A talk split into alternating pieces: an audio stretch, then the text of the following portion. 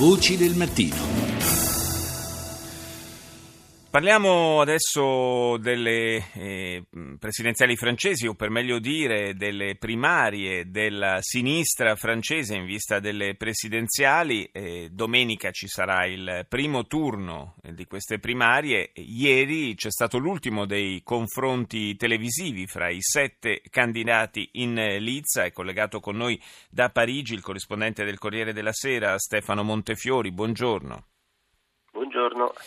Le notizie eh, diciamo di stampa, della, noi abbiamo dato i titoli prima di France 24, eh, indicava eh, l'emittente eh, transalpina come eh, favoriti dai, secondo i sondaggi ehm, l'ex premier Manuel Valls e due, due ex ministri Benoît Hamon e Arnaud Montebourg. Eh, come è andato il, l'ultimo dei confronti televisivi? Eh, fra questi esponenti eh, della sinistra? Sì, sono, sono queste le figure eh, che sembrano essere favorite. C'è stata nelle ultime settimane c'è stata la candidatura un po' sorpresa di un altro ex ministro, Vincent Peillon, che eh, si candida un po' per raccogliere l'eredità di François Hollande, ma eh, non che ci sia molto davvero da, da difendere, quindi eh, questa, questa, personalità sembra un po' in difficoltà.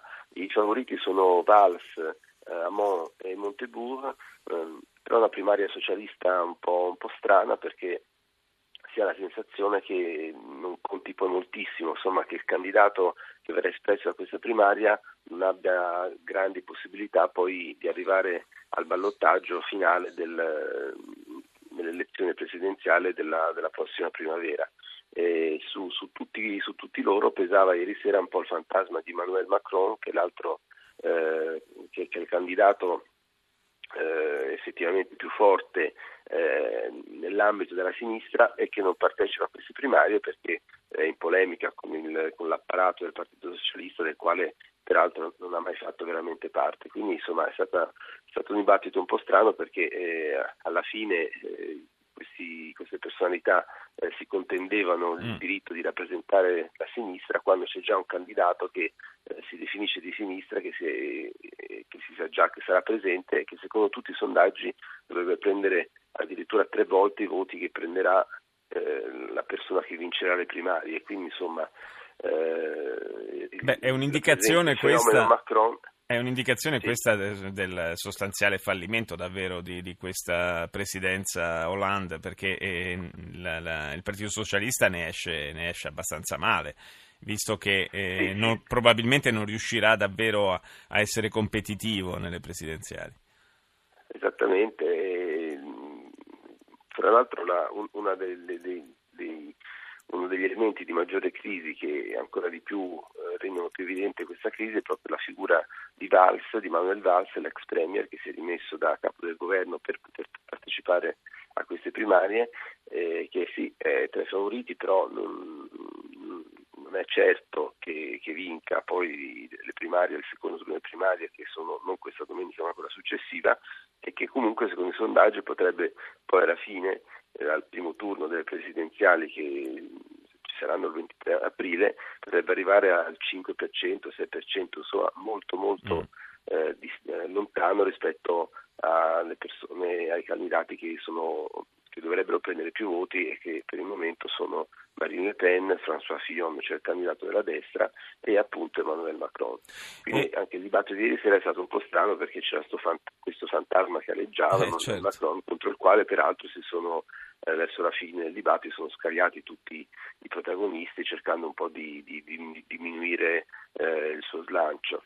La cosa interessante della candidatura di Macron è che eh, praticamente non ha un partito alle spalle, ha un, creato un suo movimento che si chiama En Marche, cioè in cammino, in, marcia, sì, sì. E, e, e, ha fatto registrare una candidatura nata magari con un po' di scetticismo, circondata da un po' di scetticismo, ma ha fatto registrare nei sondaggi un, un progresso continuo, una, una, crescita continua. Qualcuno parla di, di, bolla Macron, cioè una bolla che eh, a ridosso poi del, del, voto potrebbe scoppiare. Tu come la, come la vedi? Ma eh, questa, questa um, visione della bolla Macron mi sembra ormai un po', un po superata, cioè, è vero che qualche settimana fa eh, molti osservatori, soprattutto ha detto molte persone all'interno del, dell'apparato del Partito Socialista, dicevano che mh, era un personaggio privo di reale sostegno che, che senza, senza, l'aiuto del, del, partito strutturato nei, nei territori così non avrebbe potuto fare niente e, e poi lo, lo, lo, criticavano per essere inconsistente, per essere troppo giovane, per non avere un programma chiaro eccetera. In realtà lui eh, appunto qualche, qualche, tempo fa ribatteva così in privato eh, una volta ha detto ma il Partito Socialista è morto solo che non lo sa e quindi eh, questo dava un po' l'idea della, sua, della chiarezza delle, delle, sue idee e della forza con, quale, con la quale le, le difendeva.